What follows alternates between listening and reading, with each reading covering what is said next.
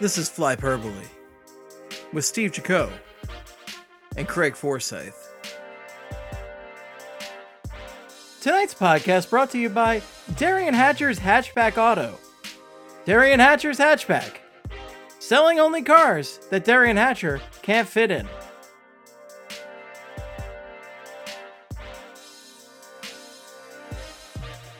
If you're a smart person that has been listening to the Flyers forecast, you may have picked up on a certain pattern that has happened recently where Craig Forsythe makes a prediction and is completely wrong. I hate you. Do you know that? Because literally 2 minutes ago, you're like, I don't know how I want to start this show. And they're like, oh, wait a minute, I got something. And that's what you come at me with. That's what you... Joke-a-thon 19. I mean, I deserve it. I wasn't... I just thought it was funny. I don't actually want to dunk on you, but I thought it was funny that you specifically said on the other cast we recorded this week that you were going to be wrong about the Hurricanes game. Yeah, I'm gonna... dead wrong about the Hurricanes game.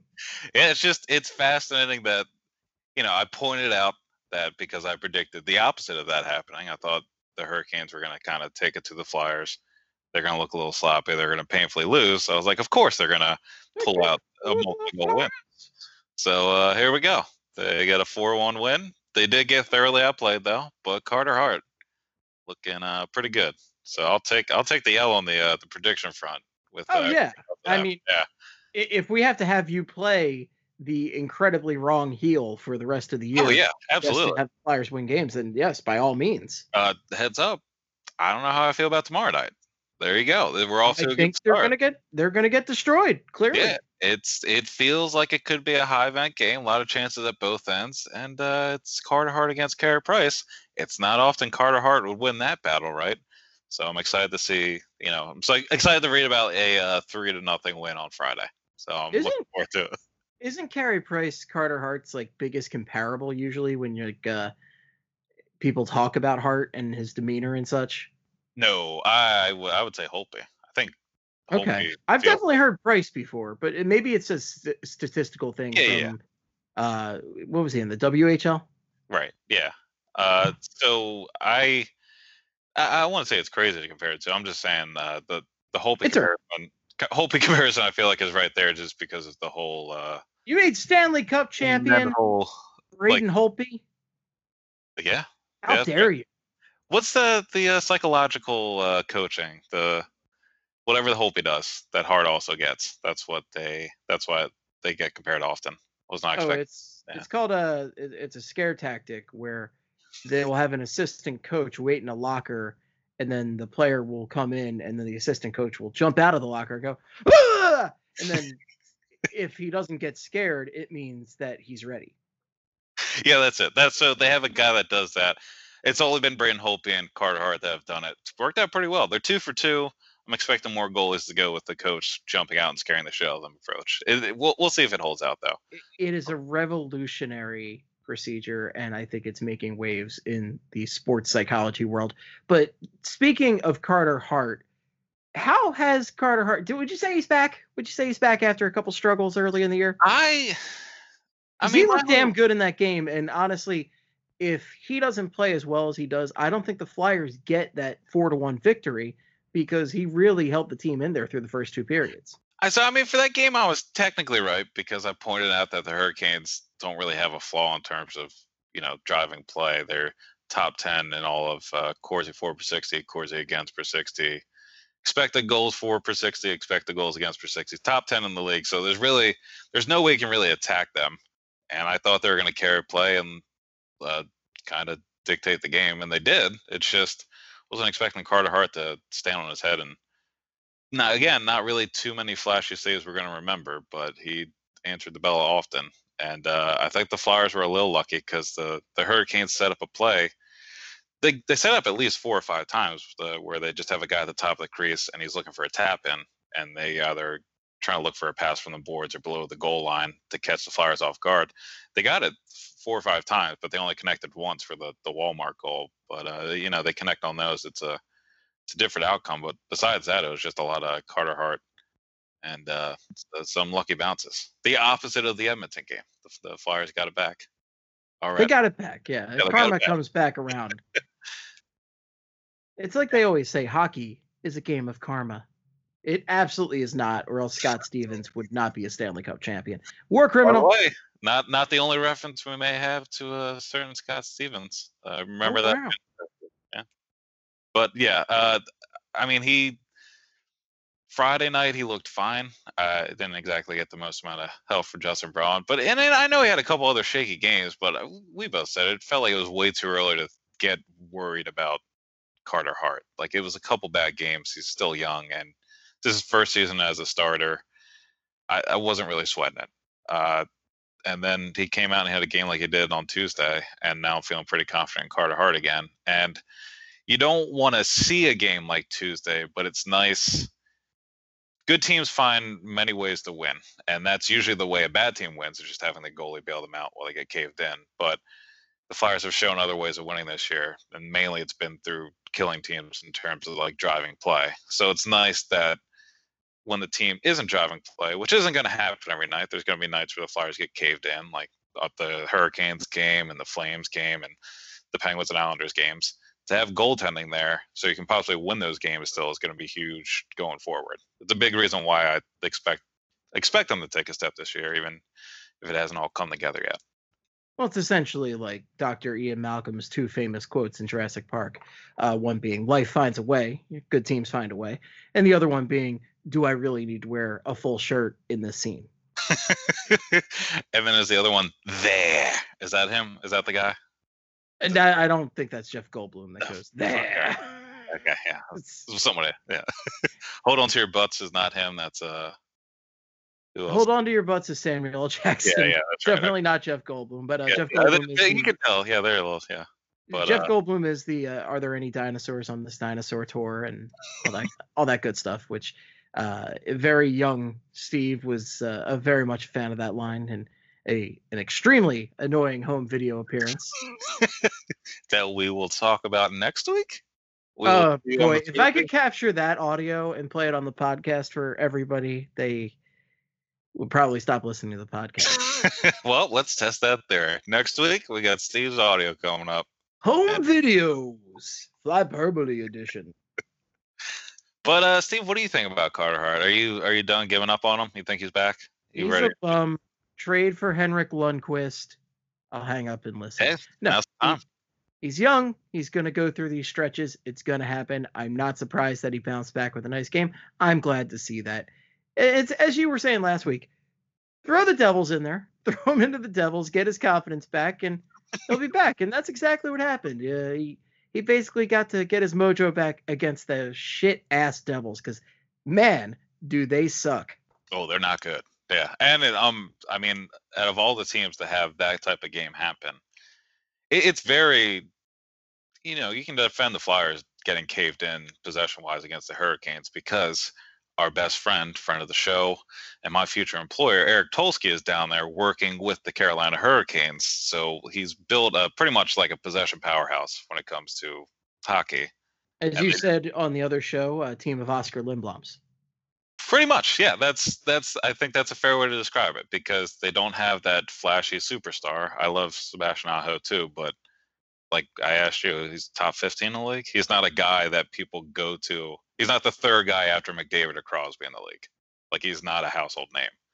But they have a lot of high-end forwards that you would want on your team, and I feel like when I'm watching them play, I feel like it's a bunch of Lindbloms, guys that just always seemingly make the right play, a lot of offensive upside, they're quick, but again, they're not really a household name, so I think that's why they're so good, and they really don't have any... I mean, their big fault is goaltending with Peter Mrazek. But Mrazek, that dude, the guy couldn't face the right direction with the Flyers, and then he's stone connecting on a breakaway. I don't understand Peter Mrazek's career at all. No, it makes no sense. He literally couldn't control how quickly he went side to side last year to actually stop a puck. And then here he is. Everywhere else, though, like, he looked good in Detroit. He looked fine in Carolina. He's looked fine in Carolina so far. So if he – I think if he does fine in net, I think the Hurricane – there's no reason why the Hurricanes can't really come out of the East, especially with somehow – you know what he definitely did not look fine in that game? When Claude Giroux came just idling down the lane on a breakaway and just slapped a slap shot right down the 5-hole. Oh, my God. It was just brutal and awesome. I will say, I think my favorite part of that goal, though, is that Heather got, like, the best picture ever of it. Because then he did the Stadium Series, like, yeah, what's up? Does everybody like that goal? Maximus, like, are you not entertained? Yeah, and he just turned. I love that that's Claude Giroux's signature move now. I love that he's just like, hell yeah, I'm going to lean into the gladiator move. Yeah, it should. I mean, I'm pumped too. It's a badass move. That goal was good. It was a little fortuitous with the whole Myers outlet pass, but great goal. And then the goal on Saturday where he just kind of walked around everybody and slammed it home. It's nice. It's nice to know that we don't need Claude Giroux to do that every single game now, but it's still nice to see that he has it. He still got it, in my opinion. He's still the man. So I think they're once AV figures out the other top six line, I'm kind of getting. I feel like right now, out of all the lines, Lindblom, Couturier, Konechny, and then on defense, Provorov and Niskanen. I feel like those two units are pretty set up. Like we know what we have in them. They're pretty good. There's no reason to mess with it. I think it's the rest of it now. On offense, if they can figure out anything to do with the other top six line, which I think Nolan Patrick coming back helps a lot with that. And we still don't really know anything about that. But even Drew Hayes Voracek, I wouldn't mind going back to once Lawton comes back. But and then on defense, I mean Sanheim and Myers. That's something else I wanted to talk about. Sanheim and Myers, I thought attorneys at law. Yeah, they really do sound like Sanheim and Myers defending your rights all day and night. But they Sanheim and Myers. I was trying to think of another. I couldn't think of another good like slip and fall. Give Sanheim a call, but yeah. Well, that's you're leading in the Better Call Saul territory there. Absolutely, yeah. I think crossover time. Oh my God, what is when is the last season of Better Call Saul come out? I'm so behind on that. When does the next season come out? I think it comes out in I want to say February, but I don't know for sure. I'm always down for more Better Call Saul though, so I'm. Well, as soon as I know, I'll let you know first. All right, you tell me. I won't do any research, and don't anybody tell me. I'm only going to listen to Steve on the update for Better Call Saul. But I was going to say, we'll just have a podcast where I tell you about what happened on Better Call Saul on a given week. Okay. So while we're here, because I wasn't expecting to talk about Better Call Saul, but I feel like it's kind of close. I had another idea for a spinoff podcast. You tell me what you're thinking. Okay. It's called Breaking Badgeman. You and I talk about Breaking Bad, but we blare Breaking Benjamin the whole time, and we can't hear each other. What are your thoughts? Boy. Is that good or bad? It sounds loud. Sounds loud. Sounds bad. By the way, 100% sober when I thought of that podcast. I was driving yesterday, and I decided that would be the worst podcast option available. Wasn't going to talk about it, but well, that's essentially. I wasn't expecting a Better Call Saul reference, and getting there. So that's a good show that I would love to go back and discuss with someone, and just a terrible, terrible music choice to back that up. If you could make this a regular feature where you think of a good crossover, shitty podcast, TV show discussion, I'm all about it. Okay, all right, I'll work on it and I'll piece it together. But where was it going? Okay. Carolina game, they had four defensemen play 20 minutes or more. So I feel like that means AV might be pretty comfortable with throwing out Sanheim and Myers out there. And the Sanheim stuff, guess what? He stopped falling over. And now there's absolutely no more concerns about Sanheim anymore, in my opinion. Or at least that's how I feel. He's been driving play all season. Every once in a while, he'll have some questionable decisions in the D zone. But besides that, he's making plays offensively. And the puck is usually in the offensive zone when he's on the ice, so he's fine. And Myers is just a gigantic dude that skates really well, and I could be a pretty formidable pair going forward, and that also lets Ghost see third pair minutes and hopefully get sheltered work, and then can start producing offense. So as opposed to a gigantic dude who's just a gigantic dude. Yeah, he's a gigantic. Yeah, he's just, you know, he's not just big. He's big and fast, I guess. I don't know. I mean, the thing is, Phil Myers, I mean, he's a great skater for a man of his size, but I want to credit Charlie for pointing this out, but he's just a really good skater in general. Yeah, I think he said that. But especially for a man of his size, so it's an invaluable asset, and frankly, forgetting him as an undrafted free agent, because that's what he was, right? Yeah, no, it was one of the two free agent signings that Hextall made on players that could have gone into the draft again, but he got them after they went undrafted once. Him and Igor Zamula, who also we will talk about later in the podcast. Mike Mamula. Foreshadowing the episode. So if you get any value out of a guy like that, it's really a miracle. Yeah. And to have a potential top six defenseman, again, I might be getting ahead of myself, but I think the skills are there, and I think that's just great value. So it's good to see what we've seen out of him. Hopefully he stays up and they keep with that pairing and don't go back to the Robert Hagwell. I'm thinking Hag is already kind of out of the picture. Not completely out, but I think he may be moving towards being the seventh defenseman.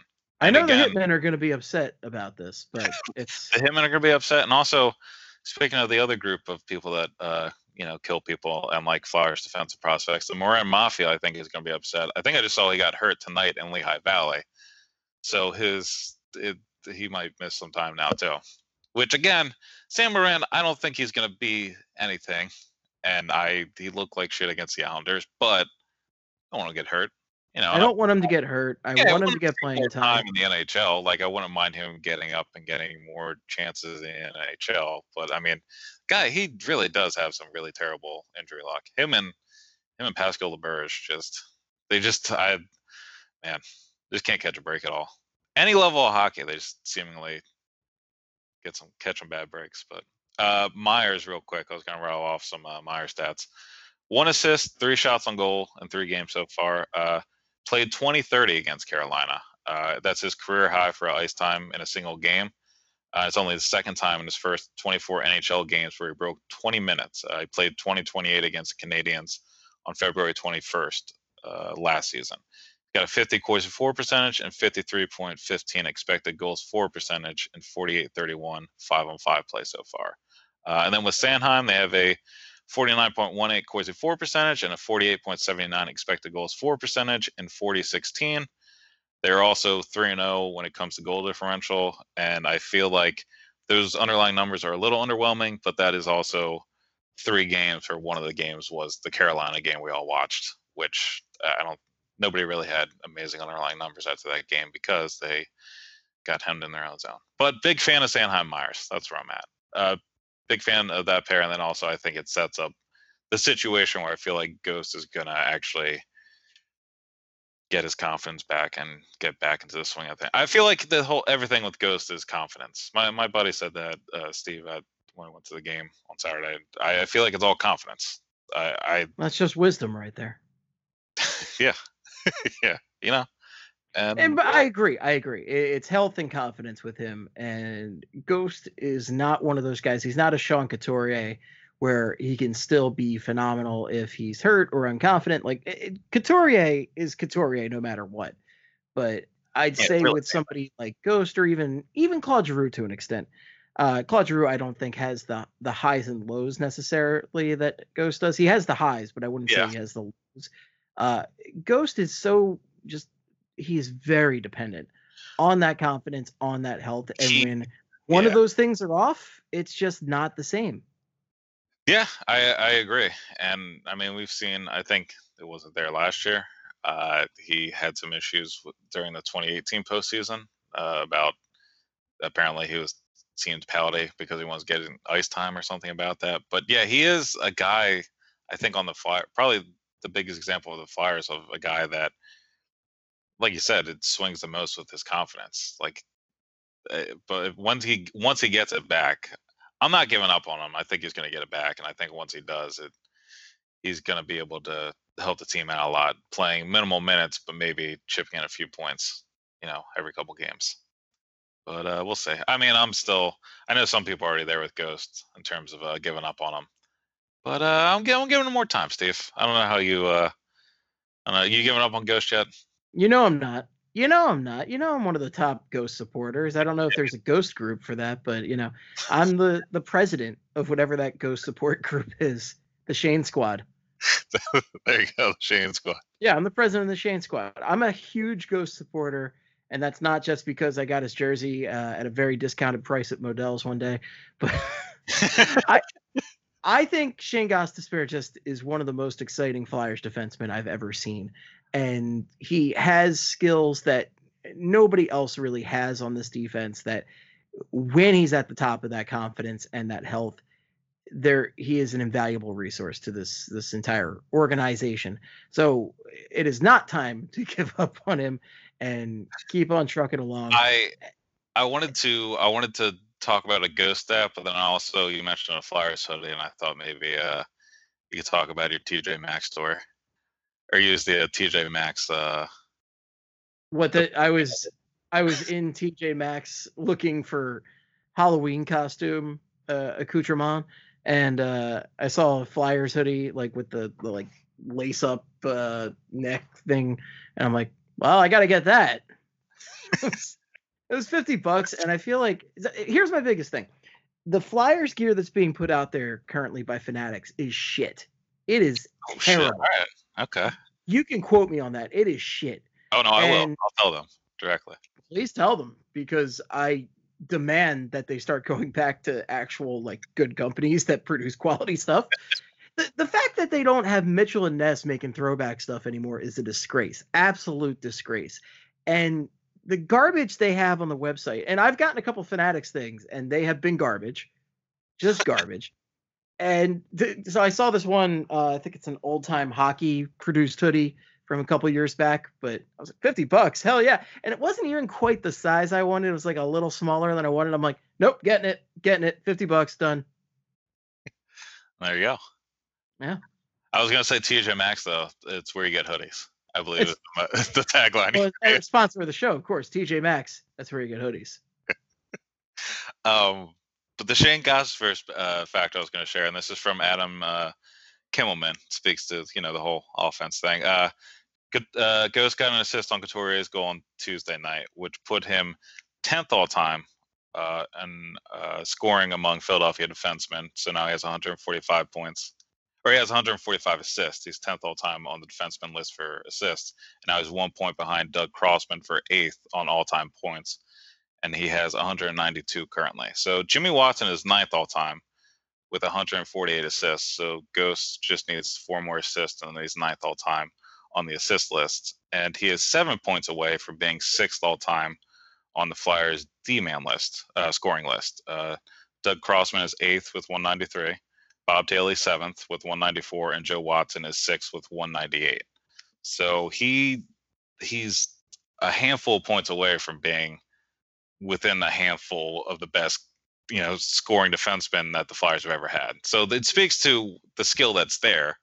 And this is his 5th year with the team, which isn't a ton. And he's already moving up the ranks. And I know, you know, developing defensemen with the Flyers has kind of been a problem for the franchise forever. You think? Yeah, and, you know, it's not really there. But still, we've seen what he can do when he's on top of his game. And I just hope we see it soon. I don't think he actually played that terribly against Carolina. I mean, it wasn't himself, but he just wasn't. He still wasn't to where he usually is, you know, being Ghost and whatnot. But, you want me to rattle through these games real quick? Some of these. You want to talk about the games? Let's talk about that game. Talk about the games. Let's talk about them good old games. Talk about the Carolina game.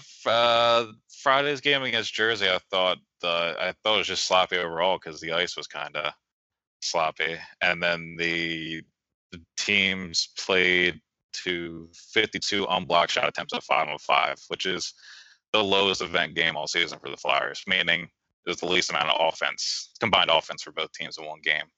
at 5-on-5. It was a pretty gross Devils Flyers game. You know, a classic Devils Flyers game, but classic, a couple more goals. Sloppy Devils Flyers game. And Justin Braun had himself a game, had that beautiful goal where he pretty much did a swan dive into Carter Hart and pushed the puck into the net. That was called Ode to Andrew McDonald. Yeah, just bringing back the Matt Ghost. And then Matt Niskanen, holy shit. Matt Niskanen, well, we kind of, you know, we already talked about Matt Niskanen last week being pretty good at defense, but he murdered Jack Hughes on Friday, and it was, goddamn, was that a good hit. It was just shoulder to chin. Welcome to the league, Rook. Just planted him, and then Kyle Palmieri tried to fight him, and then he ended up just falling over. It was a beautiful sight. Just Devils being a bunch of idiots out on the ice. And that's all I got to say about Matt Niskanen. Still doing defensive things, still killing out there. Also, the PK went 2 for 4. Second time they've allowed 2 goals or more all season. And, of course, the first time they allowed 2 goals against was against Edmonton, where their PK went 0 for 2 because that game was the game from hell. But that was also the first game with Russoff. See, I guess we could go there. Vorobiev being called up. Mikhail Vorobiev's been called up, and German Russoff was sent down. Did you notice German Russoff during this little call-up here, these last 3 games? I felt like I didn't really notice him too much out there. I'm going to push my fake glasses up my nose here and go, well, of course you didn't notice him because he's the germ. He's microscopic. No, bad jokes aside, I didn't notice shit from German Russoff. 100% a Ruby performance from him. Just hanging out, taking notes in the back. The true nerd in the room. God damn it, Ruby. This was not. Yeah, he 100% was not the germ. So let's talk about just the fourth line overall has not been great, but German Russoff had 0 points, 1 shot on goal, was -1 in 3 games. He saw 8 minutes of play against the Devils, 6:54 against the Maple Leafs, and then 7:52 against the Hurricanes. Got sent down because the fourth line is trash and has been trash pretty much all season. But examples of that are against the Devils. The fourth line was Terensky, Russoff, and Stewart. 50 Corsi for percentage and a 41.12 expected goals for percentage in 6:46 of play. That stat line right there. If the fourth line's been doing that, that's not a problem. Not the greatest numbers, but still they're not getting murdered at 5-on-5. Oh, that's Flyers MVP Chris Stewart for you. Yeah, and then Chris Stewart also, who then has sat the last 2 games. Terensky, Russoff, Pitlick against Terensky, Russoff, Pitlick. Potluck. Against the Leafs, 20 Corsi for percentage and Michael 0 Raphael. Expected goals for percentage, man. Yeah, Michael Raphael. I said on the forecast, my godson's name is Raphael. That's what it is. I know it's Michael Raffle. Sorry, I'm a great godparent. Don't cut that out. I'm a terrible one. And then against the that's a name drop for you. That's a name drop. That's not a mispronunciation.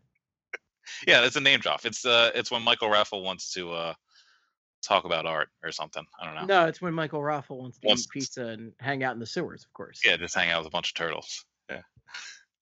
And then cool but crude. Pitlick against the Hurricanes. Yeah, pretty bad. So the fourth line's been doing terrible. And I'm just trying to switch it up again. Maybe get Vorobiev up here without Stewart in. See how Vorobiev and Pitlick play together. I think the other problem is Pitlick. I don't think it's just Stewart that's been not great, but we'll see how these fourth lines do without Stewart. Stewart was another thing, too, last week where we were worried about AV and how we heard the horror stories from Rangers fans about how he wouldn't bench Tanner Glass and how he kept getting roles and how Dan Girardi was with the team forever and he wouldn't sit. And then we were worried about the same thing with Chris Stewart, and now Chris Stewart's been sitting the last 2 games because the fourth line has been working. So it's another thing. We were supposed to be worried about a lot of things with AV, and it looks like I don't know. Early on, it seems like some of the stuff may have been overblown from other teams' fan bases, but well, again, it's early on. I mean, yeah, it's really, really still the honeymoon period. Yeah. We can definitely still see him. I'm not trying to get. I'm just saying it seems like it's still the period when you're like, man, you're so much better than my ex. You're just in every way. You're way really cooler. Yeah. We just do so many more fun things. We're not stuck inside, boring. And then in 2 years, we're going to be like sitting on the couch going, so you want to do anything tonight? No. 2 years, you're not going to be thanking them for meals. You're not going to say they look good. Yeah, it's going to become a whole thing. We're aware. But the love will be gone. But for now, it's a passionate love affair. For right now, I'm still in. When I think of Elaine Vigneault, Big Al and the Ass Crew, I think of passionate love affairs. But I think you're right, though. That's probably what more. Because, like, now I'm like, oh, he's playing Lindblom. This is great. Or, like, hey, the fourth line's getting murdered, and he's doing something about it. This is interesting. This was fun to me. A coach that makes changes to the weaknesses of a team. That's astounding. Not used to that. But, yeah, there it is. Also, I enjoyed that Dave I wonder when Dave Haxtell's going to be coach of the Leafs. I feel like it's coming, Steve. It's got to be coming, and I know there's already been a couple Steve Simmons specials, basically saying like, "Oh, when's it gonna be Bob? When's Bob coming?" Oh, okay. I think I've stated this before, but my single least favorite ping on any Slack network is when I get the Steve Simmons ping. That is just so annoying to me because I'm like, I don't care what this asshole is saying. The one time I cared was because he was dunking on Babcock after like a month of hockey, because that matters. Oh, Leafs aren't going to make the playoffs. Definitely not. They were freaking out after they beat the Flyers in a shootout. Like, they won the game. They got 2 points, and the Flyers are, they're pretty good. Let's maybe calm down, guys. Yeah, I was going to say they're acting like it's the end of the world, and they are fine so far. We'll see how they react on Saturday after the Flyers game. But it's God, can you imagine? I mean, it's there. This is the St. Louis blueprint. Look underwhelming until around Christmas, then hire Haxtell, and then let the I guess turn away from Frederik Andersen, go with like whoever the third or fourth goalie in the franchise is, and just go from there. Going with the and then we'll have Dave Haxtell as the Stanley Cup champion this summer. I'm excited. It's not going to happen. But it just fits the mold. It fits the mold. It feels right. By right, I mean horrifically depressing. Absolutely. Yeah. Well, it's funny, though, because Lavi has appeared, but he actually has not won. And you could probably argue he's the better coach than Craig Berube. But I think so, too, actually. Yeah. I mean. But, hey, Craig Berube's got that ring more recently than Lavi.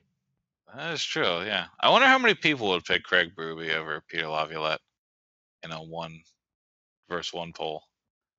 I think most people will lean towards Laviolette, right? Almost all of them? I think most people, but the what have you done for me lately crowd is 100% going with Craig Berube. The people that, after I tweet out the advanced stats for a period, that respond to the Broad Street Hockey Twitter account with, well, the score's 2-1. Those people are probably the ones that... Shut up, nerd! Yeah, those are probably the people that, I gotcha. But speaking of those Leafs, though, the Flyers did look pretty good. I'll be honest with you. I didn't really watch this game. I was there. It was my birthday. So, like, the first period, they didn't look great. And then apparently in the second, it looked really well. So, there you go. And happy birthday, Craig. I know it's a good 83rd year of life for you. Yeah, I'm looking all right for 83. You can tell I'm 83 by the way I act and the way I talk on here. But I'm feeling pretty How you often will just yell out in the middle of the podcast, "Get off my lawn!" Huh? Things like that often. So that type of stuff. Talking about how I need to change the thermostat. You often forget where you are. You eat. I was gonna say you eat dinner at 4:30, but it's a.m., not p.m. I like to think of I like to picture myself when I'm an old guy like Herb. Like, you remember Bill Hader on SNL when he would be Herb as like the reporter that was 83 and just didn't know. Yeah. So that's how I like to picture myself when I'm older. It's just pissing people off and not knowing what I'm doing. That sounds about right. I mean, it sounds 100% par for the course right there. That made for this game though. 40 shots on goal. Third game this season they with 40 plus shots. They have 52 against Edmonton.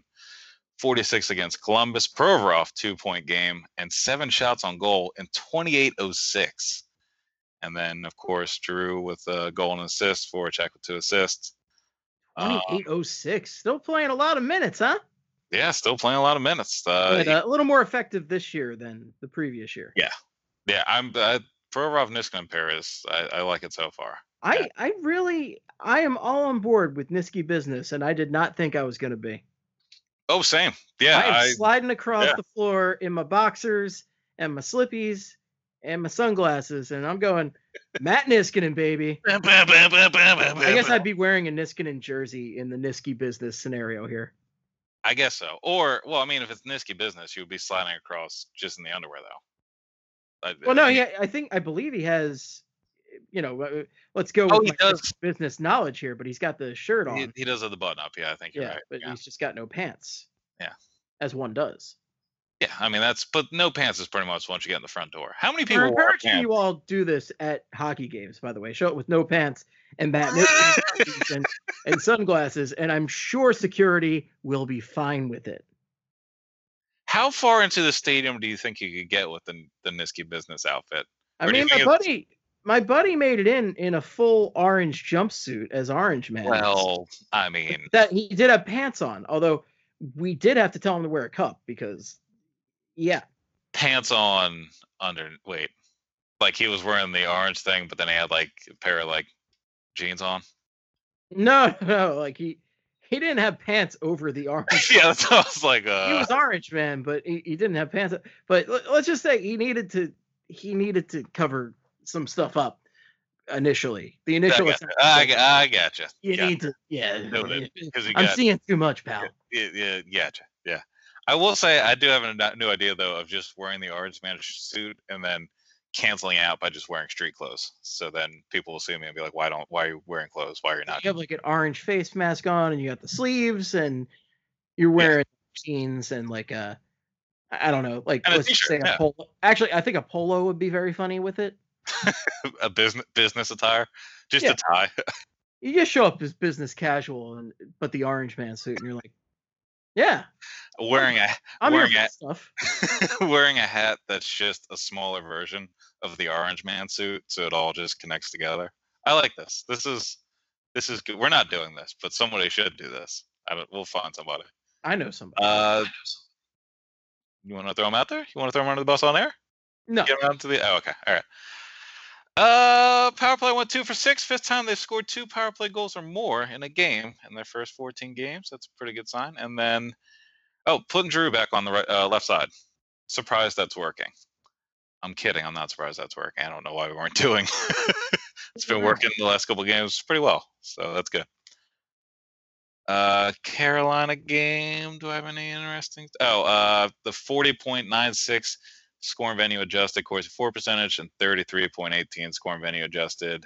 Expected goals 4%. The second lowest expected goals 4% of the season for the Flyers. The lowest was their loss against the Islanders. So they did get massacred against the Hurricanes. It was just, Carter Hart was doing pretty well, which again, I'm fine with these predictions. I hope all these predictions are wrong actually at this point, because I can't believe I think I'm 0 for 3, right? I think so, but who can really keep track of these things? Again, there's no way to tell. No, yeah, we can't go back and listen to those. So I'm hoping. Why would somebody do that? Although, if you want to, that'd be pretty nice because cha-ching. But yeah, cha-ching. Where is this money coming from? They click on it, we get more extra clicks. That's how it works, baby. Clicks. Okay, step 1, make underwear. Step 3, profit. Yeah. Or steal underwear. Steal underwear. Steal underwear. Okay, yeah. It's a like 40-year-old South Park reference, but bro down. Yeah, I think I know what you're talking about. Wait, no, I don't. It's a pop culture reference, of course. I don't. It is of course. Yeah. Thank God the game I have planned for you later is hockey knowledge and not pop culture. Anything outside in the real world knowledge? Yeah, I gotcha. I should be golden if that's the case, but it's strictly just hockey. I'm still nervous because I don't like. As we know, I am the quiz king, and You're the quiz king, but you're also 83 years old, so you don't like surprises. Yeah, exactly. Surprises? No. I'm just going to respond. Yeah, I'm just going to do the old man sound and everything. I can't. You should get a cane to start tapping on the floor angrily when you get one wrong. Dagnabbit. Whippersnappers. I wanna. I guess we should talk about Bobby Brink, right? There's still a lot of This outline's done. Oh, Vorobiev and Russoff. Okay, let's talk about that. Bobby Brink. Do you like that? I don't know why, but I just think of like the Big Bopper when I hear a name like that. It's me, the Big Bopper. It's me, Bobby Brink. Sound like the Wiz there. to me. Well, the Big Bopper kind of, you know, the Wizards. Yeah, it's kind of. I believe they're brothers. Oh, okay. Yeah, they go. Yeah, historically, yeah. I mean, did you? Big Bopper's songs consist of just, you know, calling people up on the phone and having a conversation. So. Yeah, that's fair. That's a good point. Yeah. Would you have called somebody else besides Vorobiev up? Any other options? Who is even on the Phantoms anymore? Is Mike Manilock still there? Mike Manilock's a good option. I think Peter White's still there. Peter White's still there. I kept throwing out NAK, and apparently, according to Charlie, a friend of the show, the Flyers may not be that high on him, so that's why he may not be getting called up. The NAKGB is going to be very upset about that.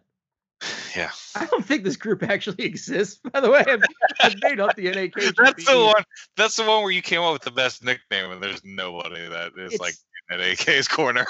Amazing nickname, and nobody gives a shit. Nobody gives a shit. It's just going to go under the radar. I appreciate it. I acknowledge it, Steve. I was going to say Morgan Frost is another one, too, that's been getting.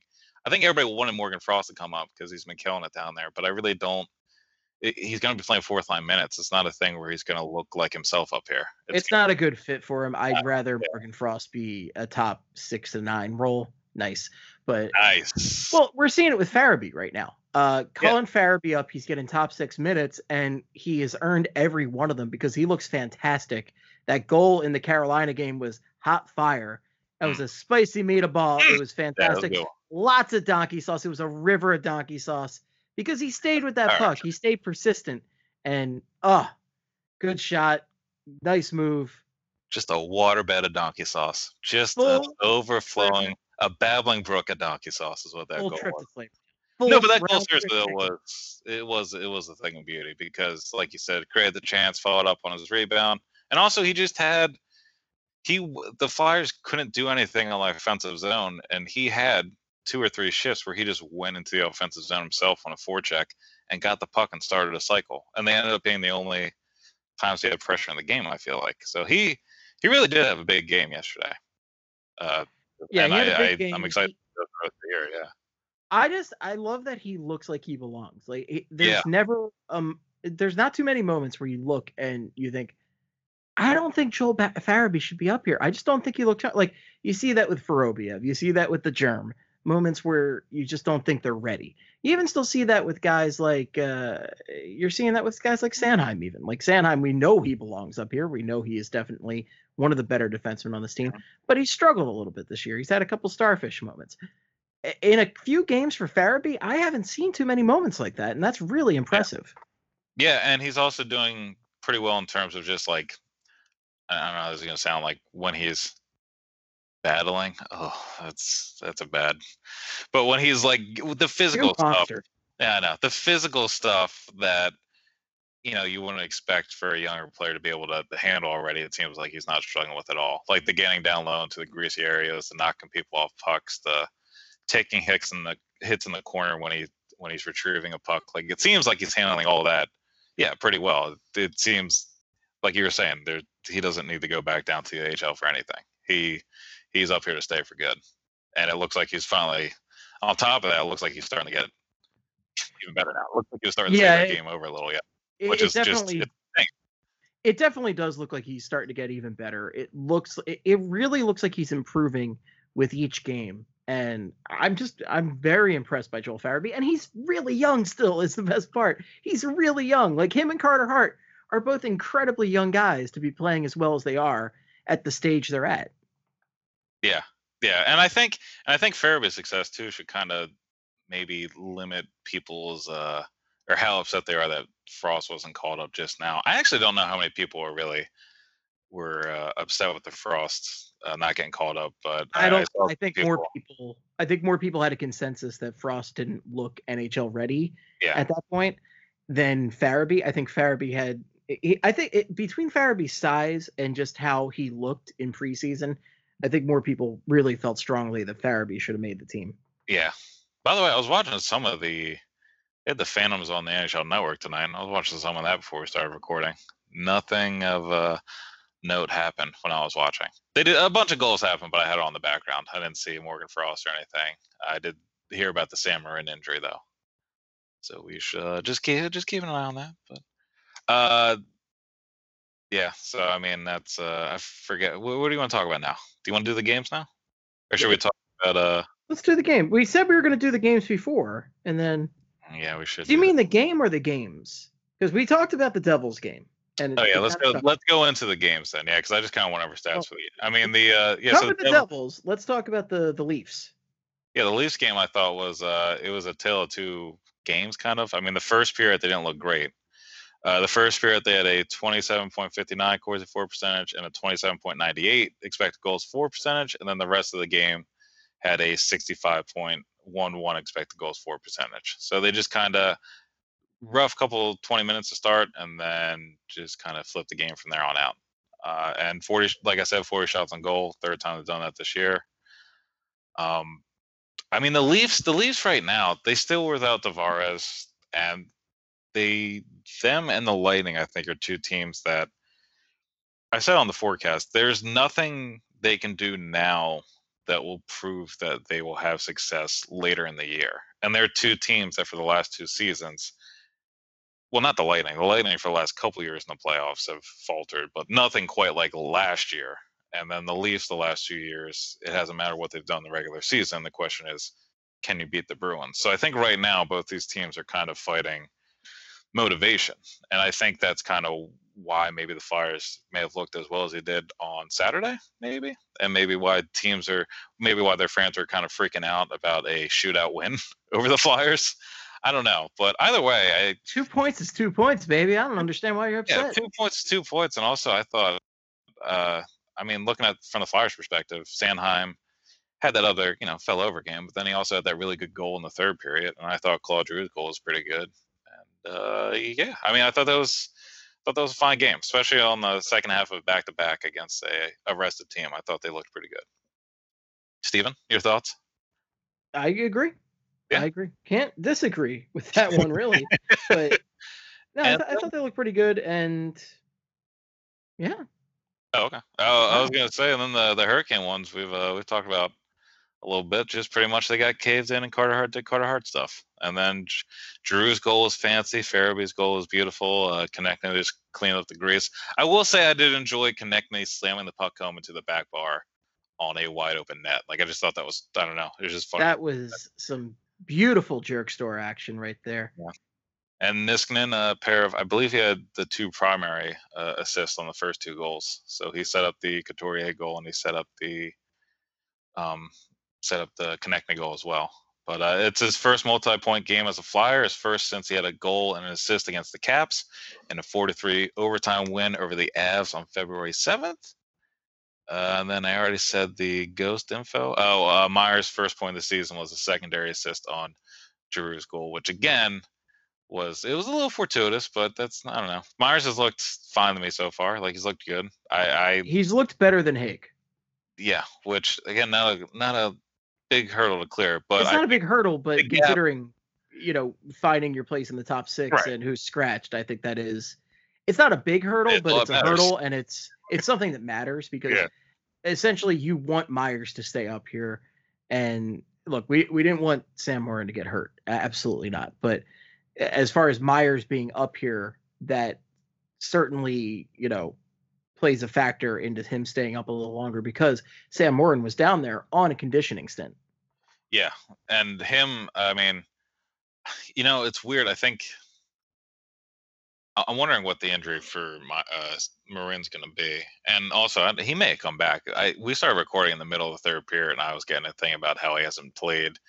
He didn't play for the last certain amount of time in the second and hasn't played yet in the third. So he may be. What are you doing to me, Craig? Give me false. He might be fine. Who knows? But fake news, Craig over here. Me. I hate facts.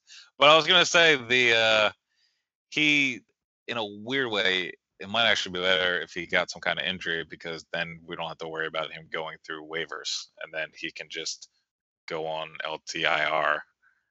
And then they can put him on another conditioning stint in Lehigh Valley. And then the question of trying to pull him up through waivers and hopefully nobody, the idea of putting him through waivers gets pushed off a little bit if he ends up getting hurt. Because right now, we recorded on Thursday last week. So that 14-day conditioning stint is down to, I think he's got another week. So it's another week where you got a week left where you have to put him on waivers again, I believe. That's how it works. Yeah. And I know they're desperately. The problem is they desperately don't want to put him on waivers. They don't want to lose him for nothing, and absolutely not, because they have invested a lot of time and money into his development.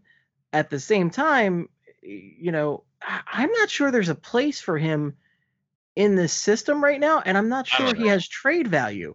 And it's a really difficult place to be in. Yeah. And also, going back to what you said about the whole, you know, I felt the whole time when we had Hextall, I didn't want, you just never lose an asset for nothing, and there's always a risk of that with waivers. So even now, past the Hextall phase, and even with a player like Marin, who I've said, like, I just don't think he's going to ever become anything in the NHL, I'm still all about figuring out ways to just not put that dude on waivers, so you just lose him no matter what. And I think a way around that could be, I mean, depending on, a lot of it depends on, like you're saying, how Myers plays now. Because if he plays well, then you can look at the idea of trading Hag, who should have value around the league. Hag is a guy, I mean, the Leafs just traded for Cody Ceci.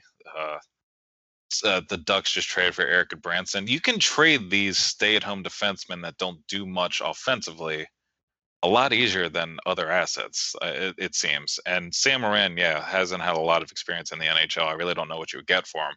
You might be able to get something for Hag. Maybe not something useful, but you could. I feel like you could get a decent pick for him. I know this is also NHL hit leader. Come on. How many times? I also understand the idea of, like, trading Hag has been thrown around by Flyers fans forever, but I'm saying at this point, you know, the top four looks like it's Niskanen and Provorov, and hopefully it's going to be Sanheim and Myers, which is kind of what people were throwing out there at the beginning of the season before he got demoted in training camp. I mean, on the third pair, I think Ghost and Braun are better than any other combination that you could throw in there with Hag or Marin. So it looks like it's them, Hag and Marin on the outside, you know, and then I feel like it would be real hard to trade Marin right now. I think so. The user, yeah. I can't see a GM really wanting to give up value when he is probably going to get through the waivers, unless he really thinks that that potential is there, that potential that Paul Holmgren saw a few years back when he drafted him.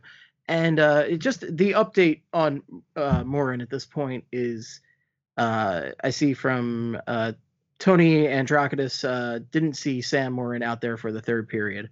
So it doesn't look like he came back to that game. We don't know the status. This is all speculation at this point, but essentially we want to talk about this objectively as possible. Just stating the fact that, you know, for Phil Myers to stay up here and the defense to play optimal, I mean, essentially a Morin injury. I really feel uncomfortable saying it helps that, but it's advantageous to the Flyers for not having to put him through waivers or anything, as you stated. Yeah, the only reason why the injury would help right now is because last week they put him on the conditioning stint, which felt like it was just them buying time to figure out what to do with Marin before putting him through waivers. So if he was to get an injury, theoretically, unless I'm missing a step, all they'd have to do was put him on LTIR, and then you don't have to worry about putting him through waivers there, and then he can do the conditioning stint again. So it's another 2 weeks in the AHL, and then he can put the risk of him putting through waivers. That's the only reason why we're saying it's, you know. My question here is, do you think Chucky Two Trades, good old Chuck Fletcher, has tested the waters in a way to see if anybody would be interested if he put him out on waivers, which is why they're kind of bending over backwards to avoid. Good old Andreas Nodal. You just don't want to put him on waivers to see if they get him, like Andreas Nodal. No, I don't know if they. I don't know. Well, no. The other way, where I think they don't want to put him on waivers to. Yeah, so they just they're scared somebody's going to just, you know, grab him up. Yeah, I don't know. I really, that part I have no idea how much other GMs talk to other GMs about, like, hey, if I put this guy on waivers, they're going to be a dick about it. Or I don't know how often that goes on. I don't even know if it's necessarily that, but I wonder if he's had trade talks necessarily and use those trade talks as a gauge to see if somebody would probably grab him up on waivers.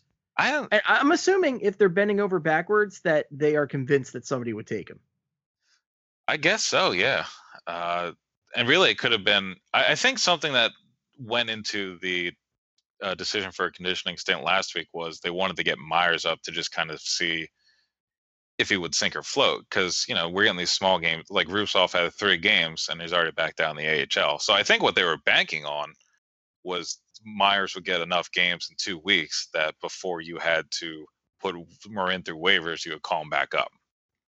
Or, I mean, he would just, well, you'd still. And the thing with Myers that everybody kind of assumed he was going to make the roster outright this year. Yeah. And we were all a little shocked when he didn't. And I think he does legitimately have to prove himself to this coaching staff, because they gave him a blank slate coming into the year. And I think he's played well enough in the past few games to justify them keeping him up here. Oh, yeah. So, if Sam Morin comes out of this healthy and his conditioning stint is done and the Flyers have to make a decision, would you be upset if they put him through waivers and somebody claimed him? I mean, to me, no. But I understand, like, I guess I appreciate the process or whatever. Like, I get why they're doing it. Do you think the biggest stigma here is the fact that he was a first-round pick? Like, even throwing out all the unfair next-pronger stuff, do you think it's the fact that he's a former first-round pick that really puts him in this position where people are uncomfortable not having him on the roster? I mean, I think it definitely plays into it. It's a guy we've been talking about for 6 years now, 7 years now, and there's no other prospect that you're going to spend that much time talking about either. Like, I think I can't believe how much we talked about in this episode. Yeah, I mean, I really like, we always end up talking about him, but he's really just like he's just become like a fascinating person with the Flyers organization now, I guess, because it's just spent all this time. He was the hope of like a new blue line for the organization 2 GMs ago. It's just weird that he's still here and not in the league yet. It's weird that he's not here in the league yet, but it's also having cap implications. It's having cap implications right now. And that's the biggest factor, is they have to juggle some stuff with the cap. They have to juggle stuff with waivers that they wouldn't necessarily have to do otherwise. So honestly, the whole cap situation doesn't help either with Morin. I don't know if that plays into the whole conditioning stint thing as well. But I don't know. At this point with Sam Morin, I don't think it's. I don't know. It's. I think if you put him on waivers and you lose him, I don't think it's going to be the end of the world. But I would expect any GM to do as much as possible to just not lose a player. And again, I think they'd like to see what he can do. And they've only had 1 game of him this year. And he didn't look great in the game, but also, in fairness to him, the entire defense looked like shit that game. And his defensive partner had one of the worst fucking games of the year that game. So it wasn't all on him. And I think they'd like to see more games, you know, get him a couple more games under his belt. I don't think that's what they're thinking of why they want to put him on waivers. I think it's just more they don't want to lose a player. All right. I'm not convinced. Long-winded answer. I gave you a novel, but there it is. I'm not convinced. I really think that first-round pick status. You know what? Honestly, it's factors here. But I think it's what I was asking.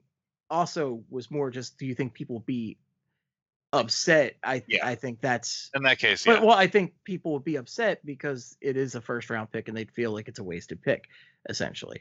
Even though it was many years ago, and a lot of first-round picks don't necessarily work out in the NHL.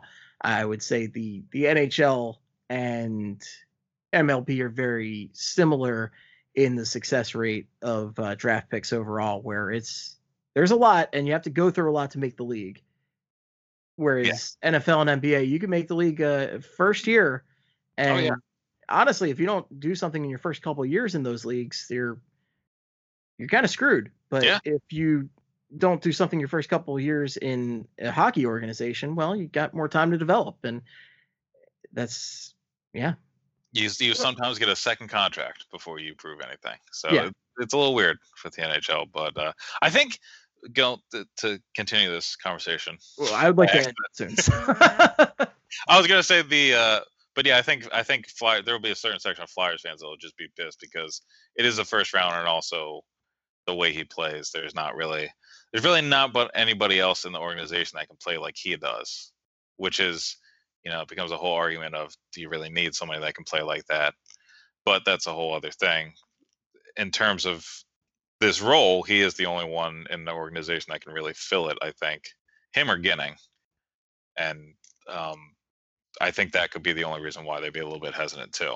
Because if he ends up being something and then he actually does end up playing on a third pair and he's a shutdown guy and makes plays around his own crease and everything, that could be something to look back on, because this team right now kind of still is struggling in that area. But that's, I'm done talking about Samarin. And that's, man, I was not expecting this much Samarin talk tonight.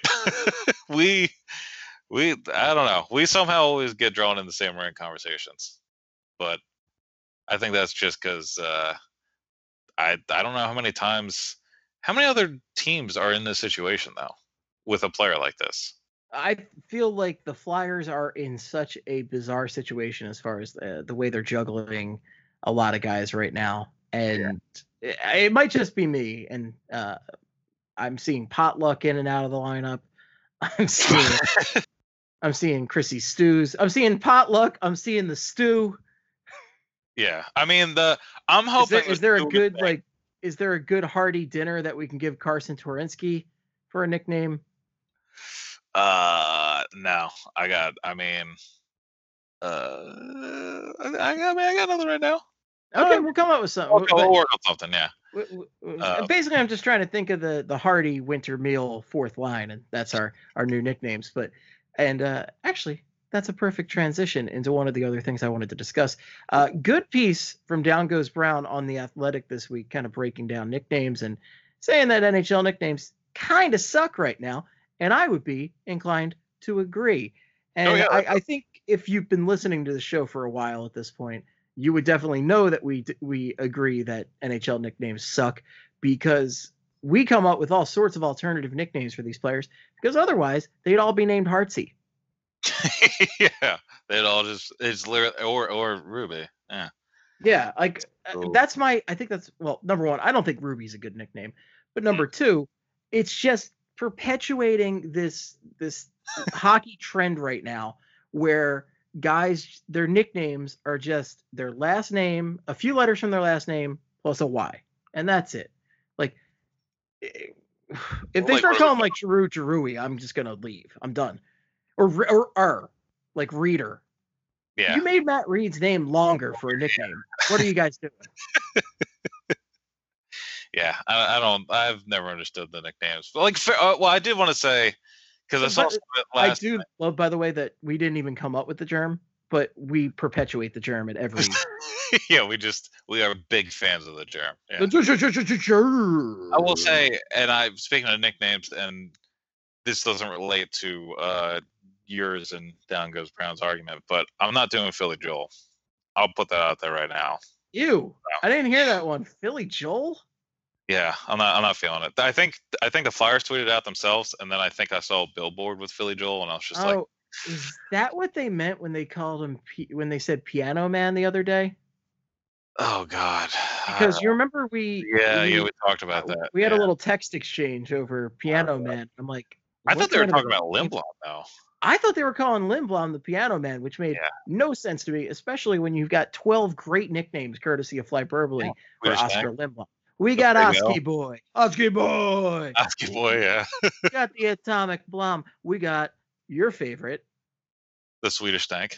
And then also, I like to throw out there every once in a while. I know it's for Oscar Robertson too, but the Big O. I feel like the Big O is a good one.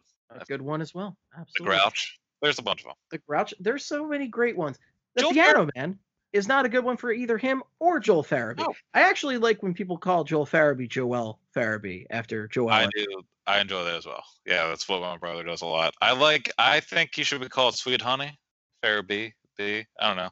The Hive. I liked last night. But the Hive's good. I liked last night when I referenced the Wicker Man. I referenced Nick Cage going, "Oh God, not the bees, not the bees."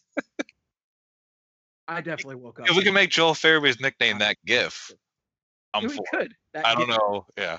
Yeah, the Wicker Man GIF. That's Joel Farabee's new. Yeah, but again, I'm just on record. I'm not fucking doing Philly Joel. That feels, I don't know. It's hacky. It's hack work right there. Yeah, so it's not great. My apologies if it was Kurt that came up with this, but actually, sorry, not sorry. No, I don't think it was. I don't believe it was Kurt. I don't know what the rest of BSH feels like. It's definitely going to be somebody who loves us and listens to us, and they're going to come tomorrow and say, well, guess what? You assholes just lost a listener. Yeah, they're going to be like, hey, first time, long time. I fucking hate you guys now. You know what my response to you, sir, is? There are tens of listeners, so suck it. Yeah. Tens. Yeah, we might remember you leaving, but we'll hope the other people don't leave as well. So suck on that. Yeah, that's right. Please don't hold the door open for them and tell them that there's more booze at your place. Also, we don't want people to know we're in here because we can't pay rent. So close the door. Actually, please, God.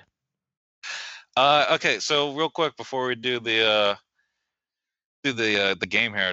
I'm going to run through some Bobby Brink info and give that to the people. I was getting a lot of questions about Bobby Brink. We were like, can I get a Bobby Brink update? Can you tell me? And I was like, guys, all right. It's only so many hours in a day, but I'll give you the Bobby Brink news. We're on the brink of unsubscribing if you don't give us the Brink. Oh, I'm on the brink of leaving this podcast. Bobby Brink was named. Hockey. Bobby Brink. Good hockey. It's the Big Baba. Was named the National Collegiate Hockey Conference's, aka the NCHC, Rookie of the Month for October. So 6 points, 3 goals, and 3 assists in 6 games for the University of Denver Pioneers.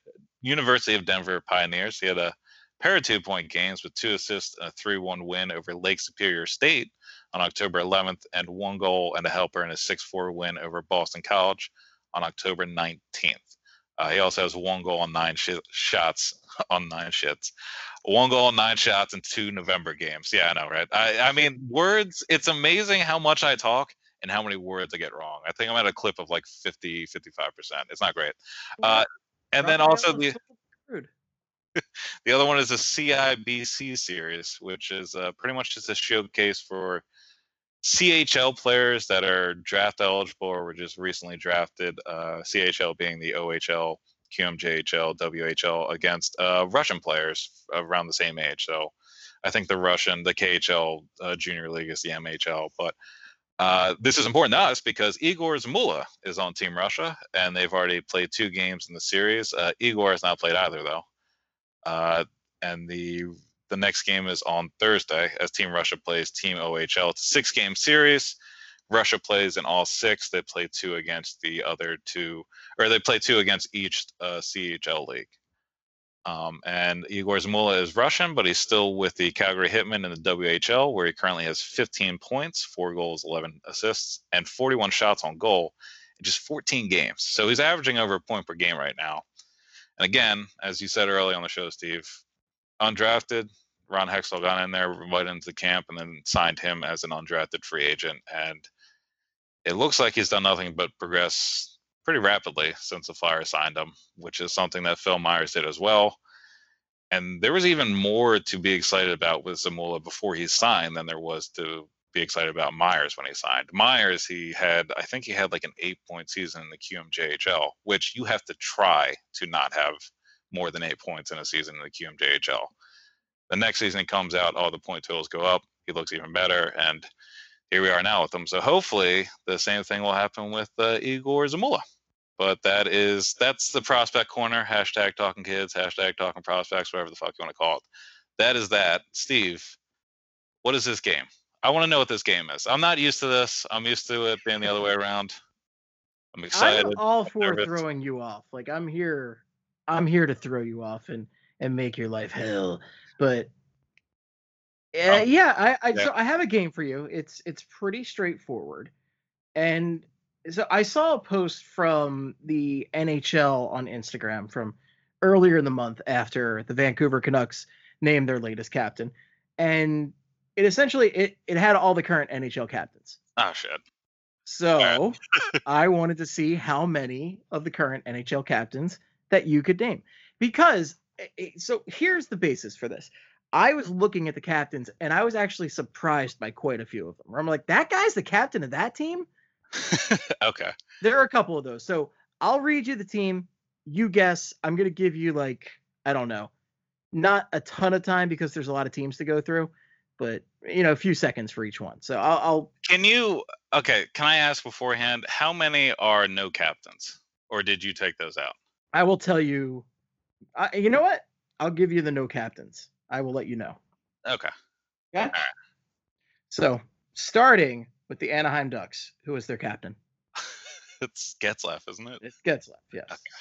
Some of these are gimmes. Some of these are complete shockers. The problem now is I'm going to overthink it, which is, yeah. That's what the game is. I know. This is, I hate. Arizona Coyotes. It's got to be OEL, right? It is OEL, which is also my favorite 70s rock band. Yeah, they're, Turn the Stone was my favorite song of theirs. Bruins are a gimme, of course. Yeah, Manchara. Yeah. Sabres. Eichel. Flames. Monahan. Nope. First one wrong. Giordano. Giordano. Yeah. Hurricanes.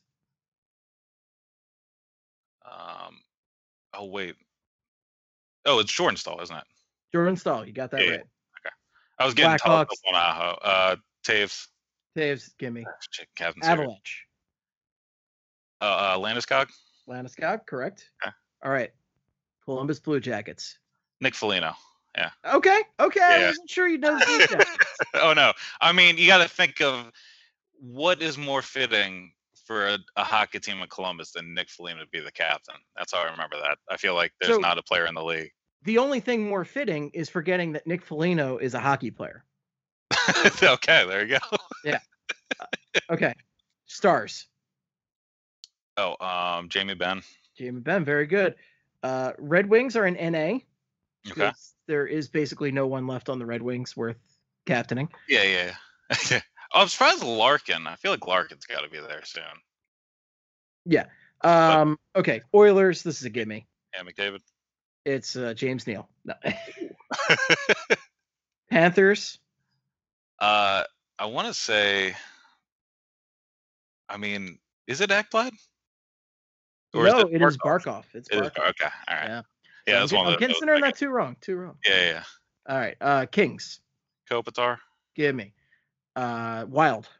Your favorite team. Your second favorite team. Yeah, apparently Koivu. Okay, you better know that. Don't tell Ryan or Taylor that they're my second favorite team, because they're gonna be like, well, why aren't you writing about them? So, but anyway, yeah, go with the next one. All right, next one, Canadiens. Isn't it Shea Weber? Yeah. It is. Everybody's former favorite Flyer, Shea Weber. I forget because he's pretty much like I just have blocked out that entire time of him in Montreal since then, but I would assume that they made him captain. Yeah. And then who's it? Predators. Oh, Predators. Yossi, Roman Yossi. Yossi, yes. Okay.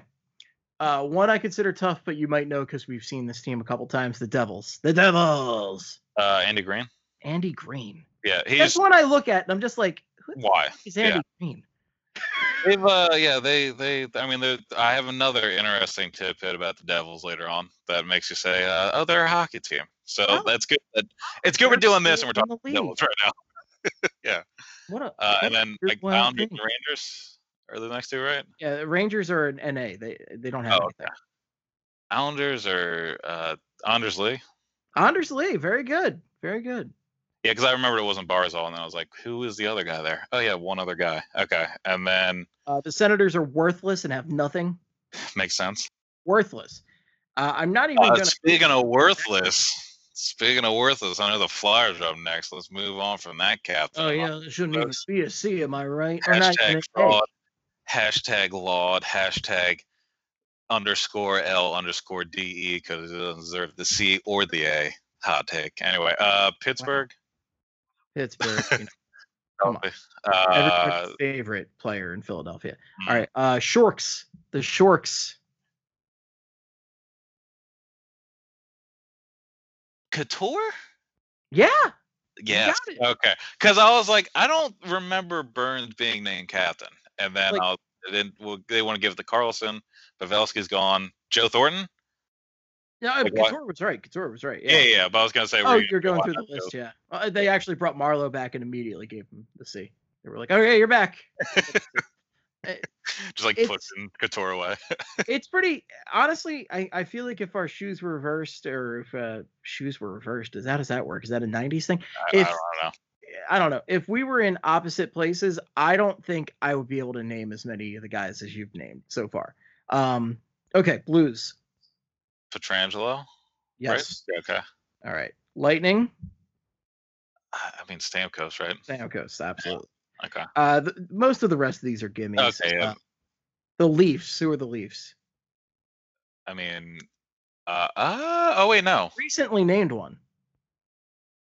Oh my God, they did, and I'm blanking. It's not, because it's not Matthews, right? I don't know. You tell me. Is it Matthews? I don't know. It's John Tavares, so that's. Okay, John. Okay, there you go. Three. Yeah, I'll pick that one. I was gonna say, because I remember when we were talking about, when we were talking about the Austin Matthews incident. Of course, Leafs fans very appropriately associate that with, I don't know if he can be captain now, which is definitely what you should have when you hear that Austin Matthews story over the summer. But anyway. Yeah. Who's after the Leafs? After the Leafs is the Canucks.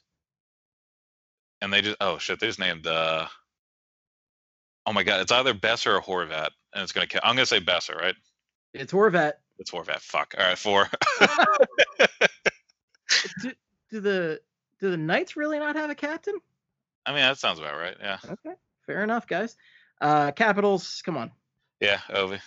All right, last one, the Jets. Isn't it is it Wheeler? It's Wheeler. So Wheeler. Great. All right. You got only four wrong out of the entire league. I was gonna say that's one of those dumb things that I think I know a little bit more than, like, it's something that I know those answers for some reason. But I was gonna say I could take a guess at the at who was no captain too, because I knew, because the Red Wings I know didn't have one. The Leafs, I would have said no captain for the Leafs either though. So when the hell was the John Tavares thing announced? I feel like it was announced just before the season started. Like, man. I think they were bothering Babcock in preseason, and you know what probably happened is Babcock just was like, ah, fuck it, let's just name Tavares the captain. God, do you know how obnoxious the Islanders fans would be if the Leafs somehow this early, like, season, whatever their funk they're in, resulted in them somehow missing the playoffs, and the Islanders still win like 30 games straight, and they make the postseason. Do you know how annoying? You know how annoying people would be. It would be the worst.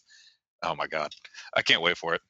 So essentially, if the Leafs just shake off this early season funk and make it all the way there, miss the playoffs, and the Islanders fans are just never gonna ever let it go.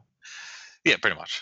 Yeah. I mean, I'm imagining if, say, the Islanders won the Cup, they would be just as obnoxious about it as Nationals fans have been about Hart after winning the MLB championship.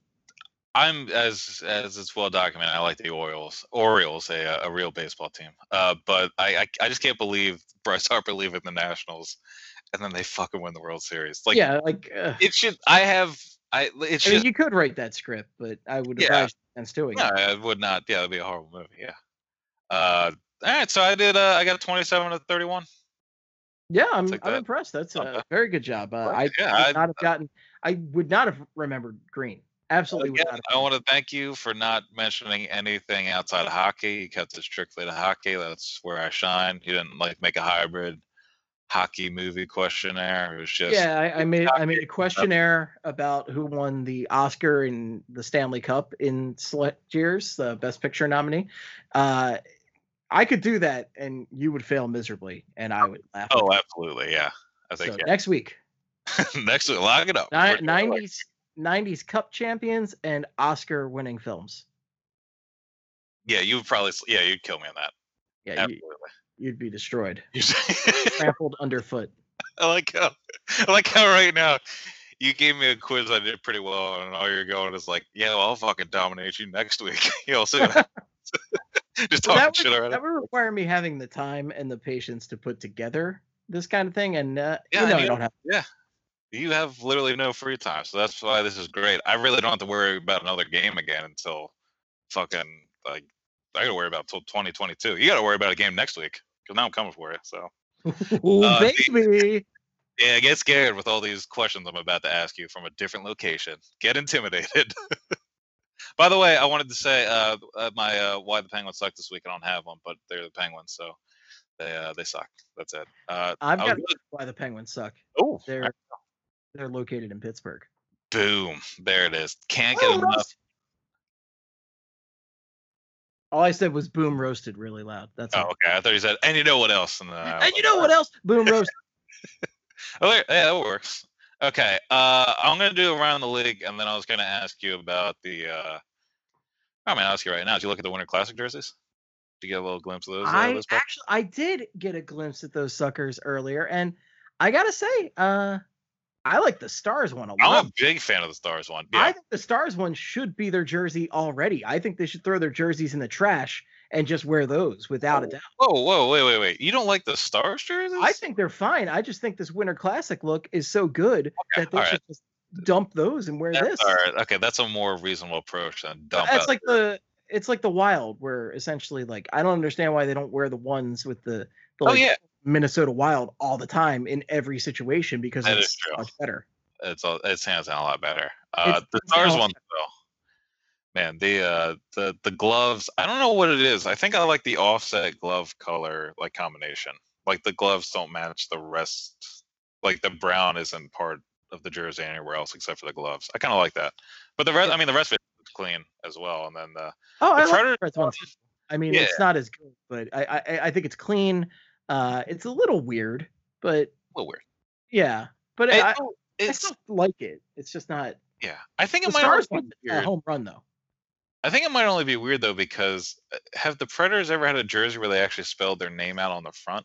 I don't think so. It's always been that Predators logo. And love it or hate it, it's always been there, and they've always embraced it as main part of the jersey. Yeah, they've really stuck with it, which I'll tell you what.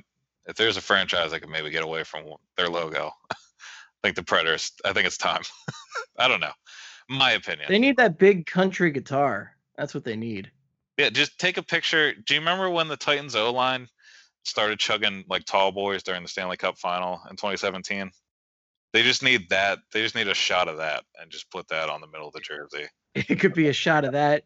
It could be – I'm thinking just, like, I don't even know if he has anything to do with Nashville or Tennessee or anything, but I'm thinking just Hank Williams Jr. Yeah, get around. And then they just all my rowdy friends are here for Wednesday night. Wait, no, it was all my moderately rowdy friends are here to have an enjoyable Wednesday night, I think. Yeah, things to do tomorrow, but they're gonna get loud. Gotta watch some hockey game. Keep it down.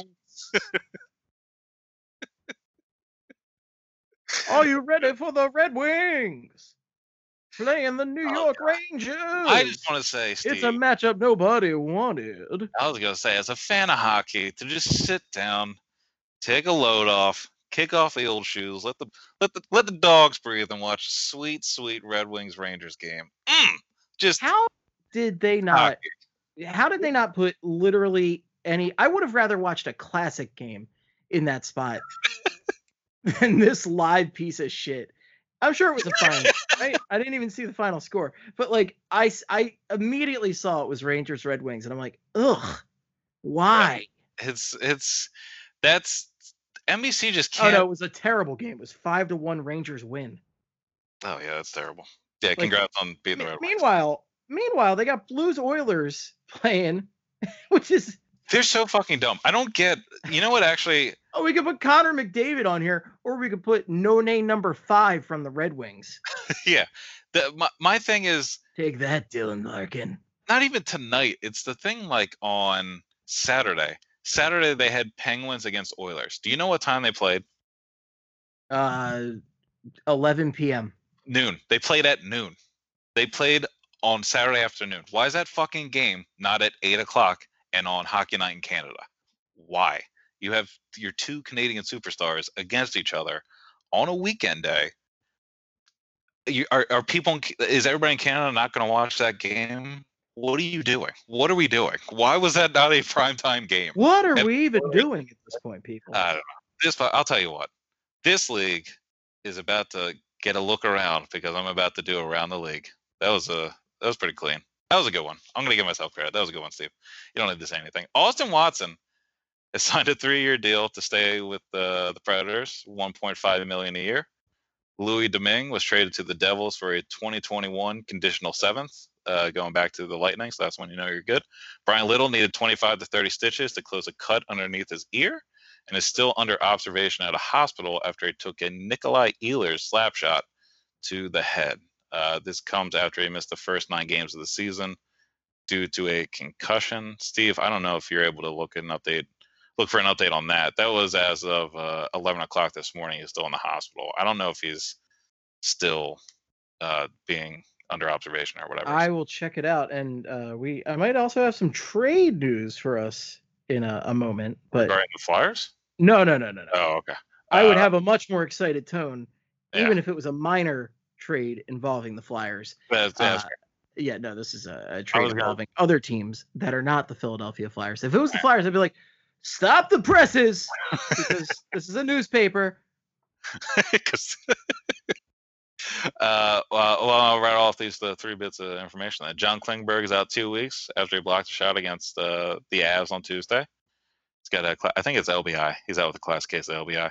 J.C. Howerluck missed 3 to 4 weeks with a massive case of UBI after he took a hit from Zadorov, which, Steve, for your viewing pleasure, if you want to look at that hit, you got fucking wrecked. And then the Cosmopolitan of Las Vegas, a casino in, you guessed it, Las Vegas, is suing Evander Kane for $500K, the amount of 8 credits he took out back in April and has yet to pay back.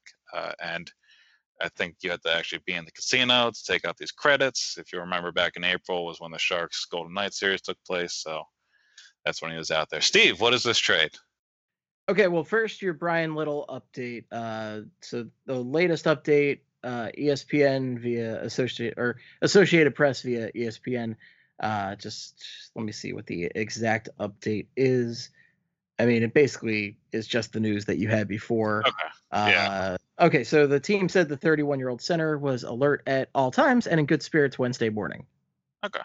Yeah, so that's good news. And then what? Let me. What are the teams involved here in this trade? Let me get the full. And if I'm wrong, I'm editing all of this out. All of it. Un momento, por favor, sir. Ooh, that's 1 minute, please, in Spanish, I think. Yeah. 1 minute, please. I'm bilingual. Actually, I'm bilingual. Das ist mein Kuli. That is my pen in German. So there you go. You learn something new every day. And I learned that in 8th grade, and it is the only sentence in German I remember. Okay. I don't need to remember. So the trade was the Red Wings today acquired center Robbie Fabry from the Blues in exchange for center Jacob De La Rose.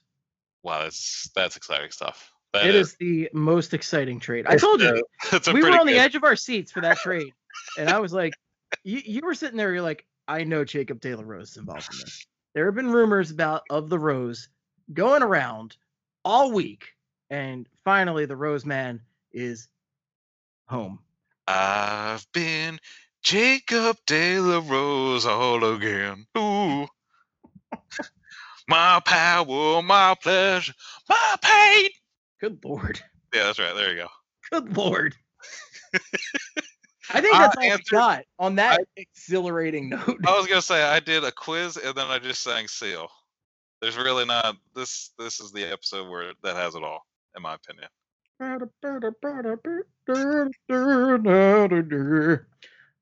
If you want to listen to Flyperbole, you should tweet at Sports All Bad. That's Craig. He is working on line by line. Well, actually, update.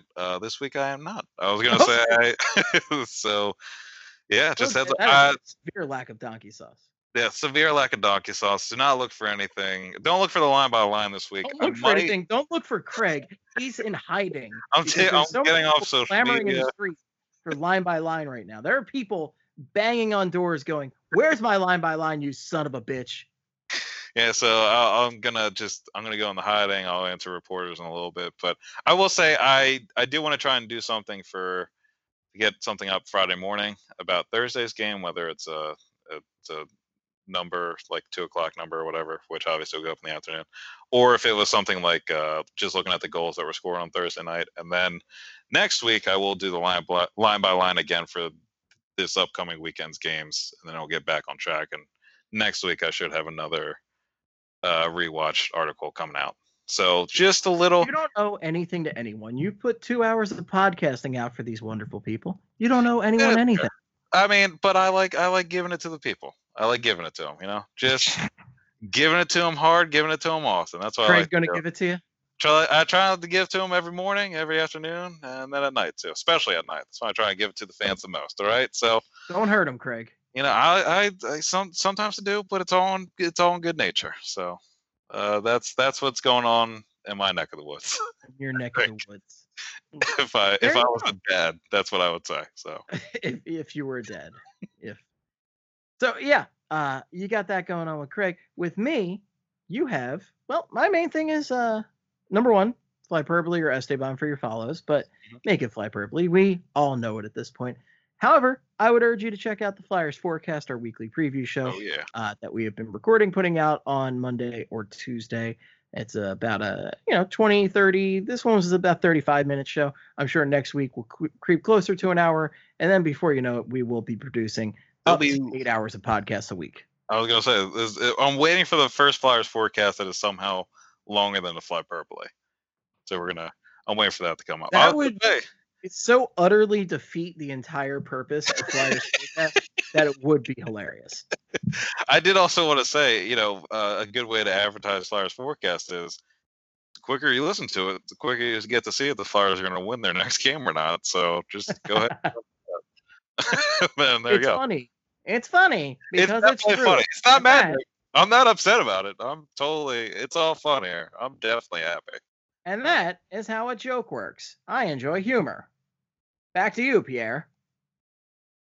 But yeah, listen to the forecast. Listen to Kelly Hinkle with her BSH brief. Listen to Bill Matz's post games, and of course, listen to BSH Radio. All of that great podcast content. That tangy tent. Coming out for you guys. BSH, we are all over the podcast game. We have all of your Flyers listening needs right now. I am very happy with the content we are putting out. I just love that we are putting out that audio content that people crave, especially when local radio stations are starting to reduce the amount of Flyers content you're getting. We are increasing it. We're increasing it. Yeah, actually, I know what you're talking about, but I didn't really look into that situation. I will say, as a whole, that kind of sucks. Oh, absolutely. I don't know. Again, I don't know. Was it a thing where they're scaling back everybody at 97.5? I believe so, but it just sucks. Yeah, I hate to see people lose their jobs. Radio is a really tough business, and it sucks. But I am proud of the work we're doing here on BSH. I am very proud of the fact that we have your audio content for the Flyers where you can't really find it elsewhere in the Philadelphia area except through podcasts. And we are putting out a ton of podcast content each week. So thank you all for listening and for making us, I think we've had our best year and it's been getting better. So thank you all for listening, your contributions, and we really appreciate it from the bottoms of our heart. We really seriously. I know I try and engage a lot on Twitter, and I know sometimes I just like a tweet, but I want you to know that I'm always laughing when I see everybody's responses. So somebody sent us a de-douched Guy Fieri today, and he looks like Dave Thomas from the McKenzie Brothers. But oh really? Did you say a de-douched? What is it? It's Undouchified? Undouche. Got bored and decided to undouche Guy Fieri with Photoshop, and it was Denny Breslin sent that to us, but I got a good chuckle over that. But especially because he looks like Dave Thomas from the McKenzie Brothers, which I enjoyed. Not Dave Thomas, dead founder of Wendy's, but Dave Thomas. R.I.P.D. Big difference. Yeah, R.I.P.D. Dave Thomas, dead founder of Wendy's. But that's all we got. Well, yeah. I was going to add Wendy's the other day, but yeah, that was my. How were your spicy nugs? They good? They're great. This podcast is never going to end. Jesus. Because of you. Because of you. I know. I didn't say it wasn't because of me. I'm just saying it's not going to end. I do declare, in the words of the great Shane Hart, good night and good hockey. Wow. Wow, wow, wow, wow, wow, wow, wow, wow, wow, wow, wow, wow, wow. Wow, wow, wow, wow, wow, wow, wow, wow, wow, wow, wow.